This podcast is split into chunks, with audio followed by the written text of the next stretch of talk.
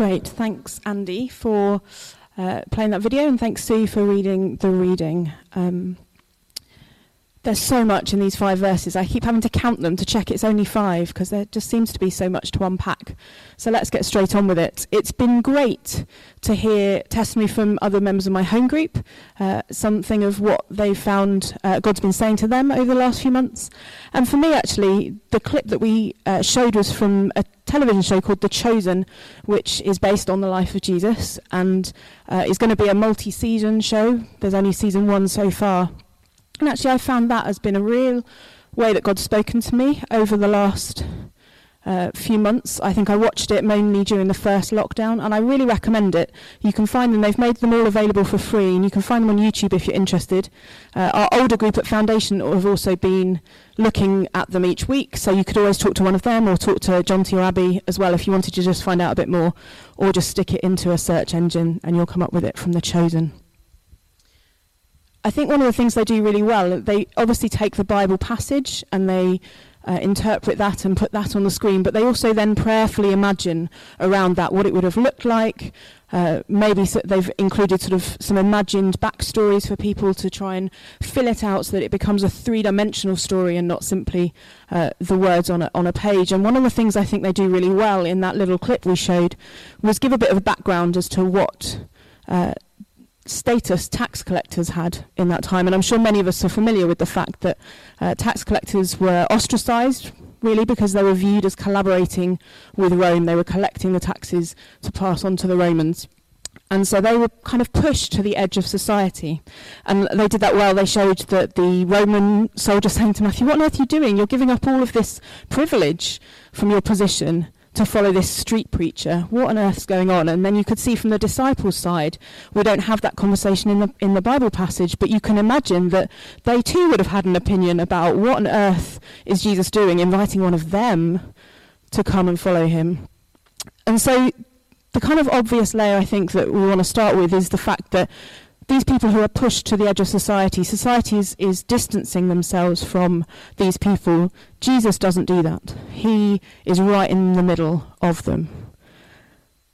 And he seeks out the people who are pushed to the edge. And so obviously that's something that we hear quite a lot. That doesn't surprise us about Jesus. Even in the passage, the chapters just before chapter 9, we see Jesus encountering people who would have been pushed to the edge and doing something miraculous in their lives. He heals a leper. He um, heals the servant of a Roman soldier who comes to him in faith and says, You can heal him even from here. You don't even have to come to my house. You can do it from here. And so we know that Jesus reaches out to those on the edge and we also know, therefore, that we should be the same. We shouldn't be people who push others to the edge, but we should be people who seek them out and draw them in.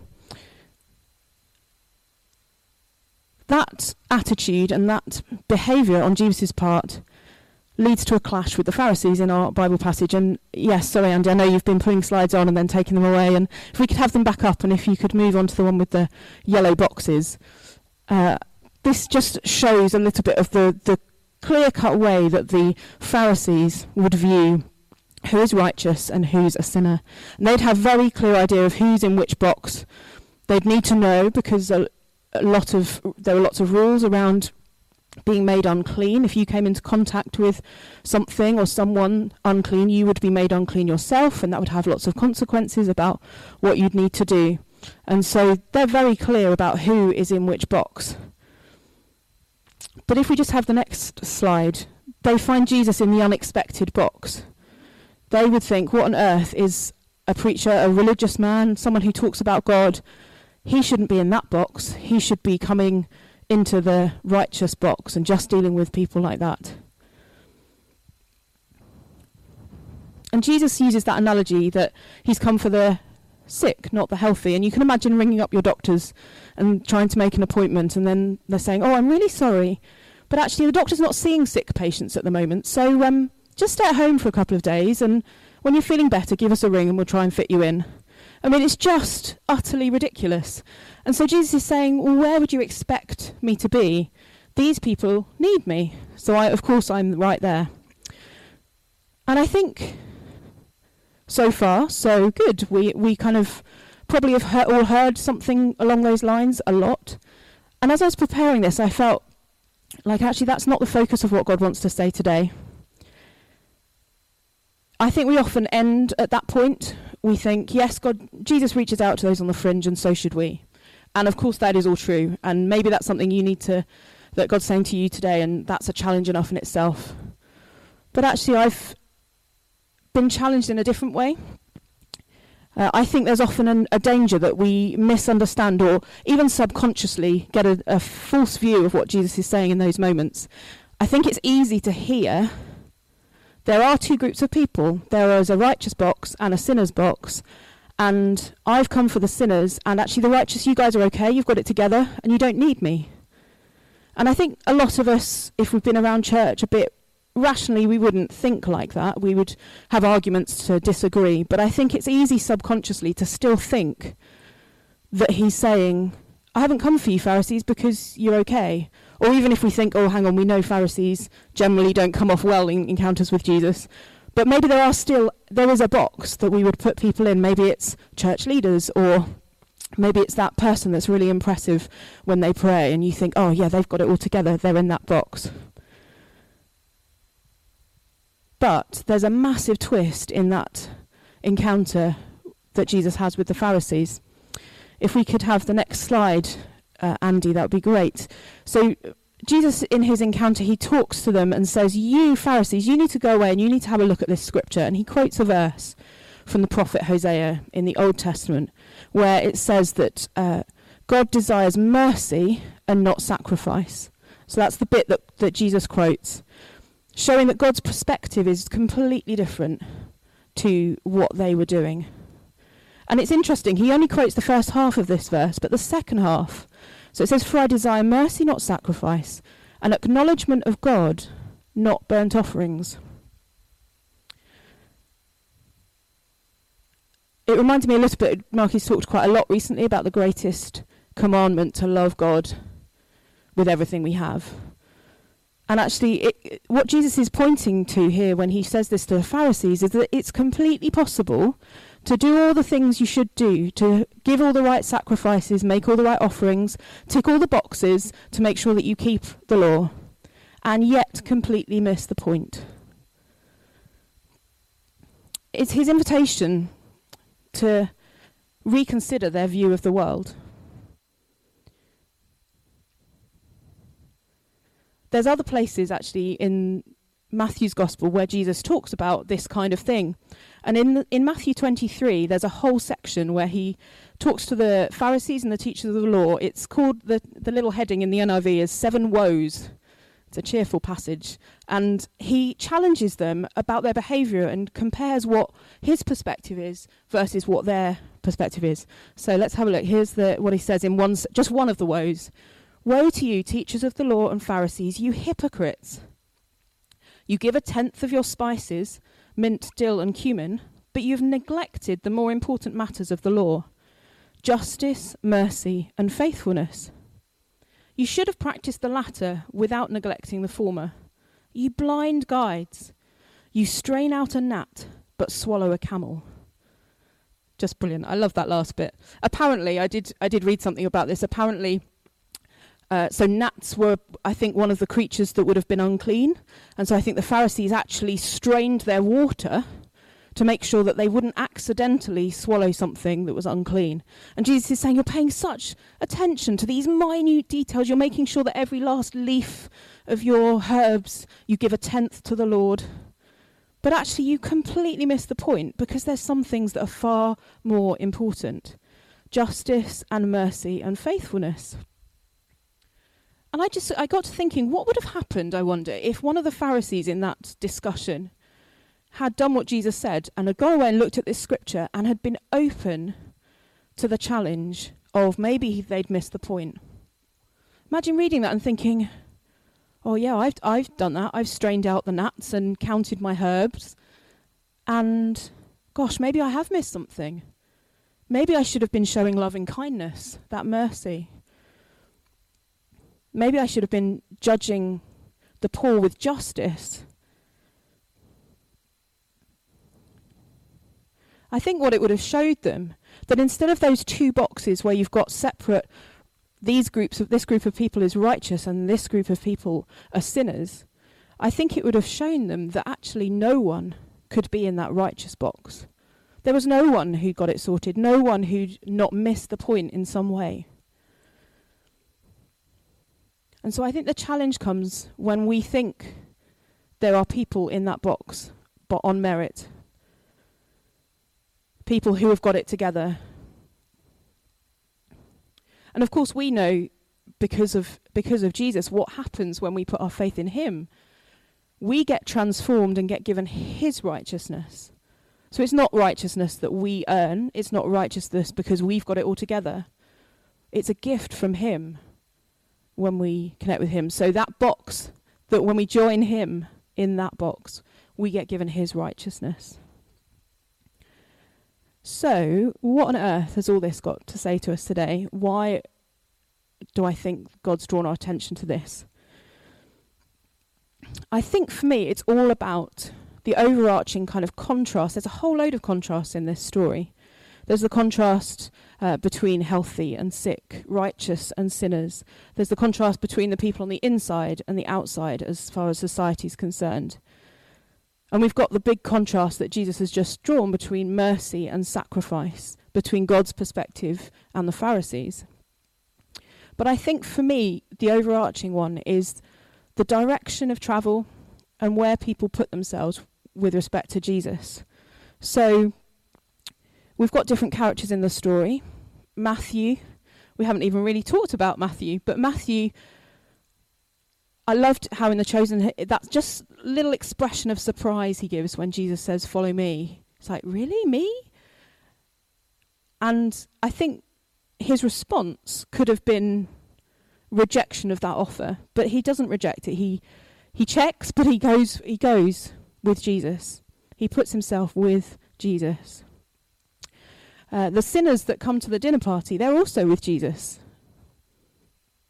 They don't distance themselves. They don't think, oh, Jesus was clearly a good person to be around. He didn't make people feel awkward about their mess. He didn't feel uh, make people feel condemned for their choices. He was able to welcome, and uh, those people were able to be with him. And the Pharisees, on the other hand, they did distance themselves from Jesus. They um, were close minded. They wouldn't accept, they wouldn't rethink their perspective in the light of what he was saying, and they just made sure that they stepped away from him. And I wonder which of those boxes, shouldn't probably have put them in boxes, but I wonder which of those uh, characters you, you might connect with today. Um, I got I got the sense as I was preparing that actually maybe this wouldn't be a case of one answer per person. It's not a case of actually, in all of my life, I feel like I'm doing this or I feel like that. I feel like there's often areas of our lives that we're doing different things and we might be relating to Jesus in different ways in different bits of our life. Maybe we're someone who feels on the fringes, maybe even on the fringes of church. You're not really sure how to engage, you feel a bit peripheral, you don't feel very important. Um, and maybe the, the encouragement is to recognize that being with Jesus, He is the center. And actually, it's about following Him and being drawn into His family. Maybe we, we discount ourselves sometimes. Maybe there's some area of your life where you feel like, actually, I don't really want to be near Jesus with this bit. It feels too messy, it feels too shameful, it feels too repetitive um, surely he's he's fed up, and actually, I don't want. Uh, it doesn't feel comfortable being with him. Maybe you realise that there's an area of your life where you don't really acknowledge God at all. Remember that verse from Hosea that He's looking for acknowledgement of God in our in our lives. Maybe you feel like you are just bogged down in the religious routine. You know, you do things, you do good things, praying, reading your Bible, but it's because you're ticking things off the list not because you're acknowledging God. Maybe you're blind to uh, your needs in an area. Maybe you, you are really rigid in your thinking in one particular way and blind to what God might be saying about his perspective on it. I think, I mean, that's just a few examples that I thought of, but there, there could be any number of ways that you uh, feel God speaking to you on this today. And my uh, question and my encouragement to you is whatever you, you feel and wherever you are with that, however many different responses for different areas of your life, my encouragement is move towards Jesus with it. Don't let it be something that distances you. Don't make it into a barrier that gets between you and Jesus. Don't believe the lies that say, actually, he doesn't want to deal with this. This is too much for him. Or he could never still love you after that. Don't believe those lies and move towards Jesus.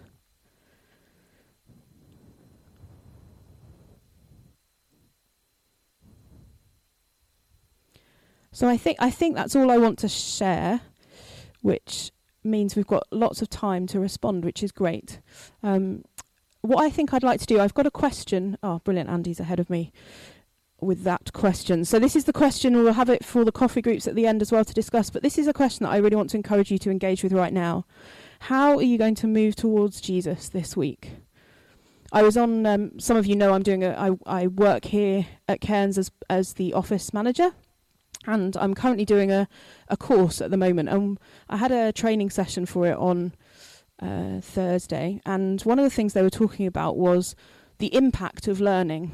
How do we ha- make sure that what we learn has an impact? And I was really struck by that then for, for the discipleship journey effectively. Um, and it's something I think that Nigel Coles has spoken to us several times when he's come and spoken about that kind of cycle of discipleship where it's really important to make sure that we don't just listen to something which hopefully has been vaguely enjoyable and easy to listen to, and um, we don't just listen to it and go, oh, that was good, and then do nothing. Or we don't just go, oh, that's something I hadn't really thought of before. I've learnt a new fact about something. I can now quote Hosea chapter 6. The really important learning, the really important part of learning is the bit where it has an impact on our behaviour. And that the discipleship journey is, is all about that, isn't it? God shaping our perspective so that we act differently. He transforms us to be more like Jesus. So, what I really want to encourage you with this question uh, so, the question is, how are you going to move towards Jesus this week? It's very specific. It's actually encouraging you to think of an action. Now, it might be that you've you've listened to everything I've said, and actually you don't feel like God's particularly drawn your attention to anything, but it's something else entirely, something that he's already been talking to you about. And that's absolutely fine. It, you know, you don't have to share these things with anyone necessarily, so I will never know. It's absolutely fine.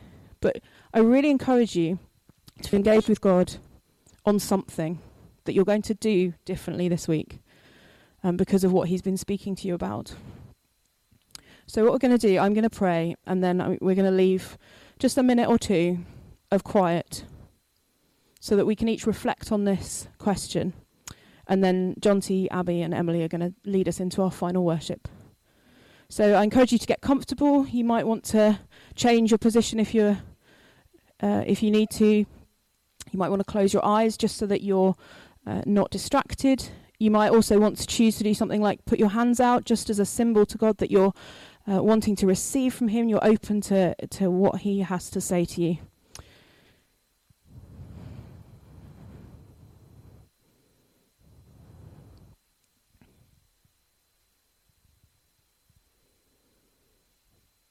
Father, thank you that you move towards us. Thank you that you seek us out.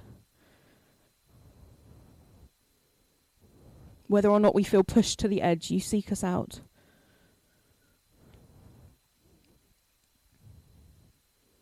And Holy Spirit, I invite you just to uh, move in our hearts, to prompt us as we reflect. That you'd be drawing people's attention to what you're saying to them. that you'd be helping people hear you, that you'd be helping people know what you're calling them to do this week, to move towards you.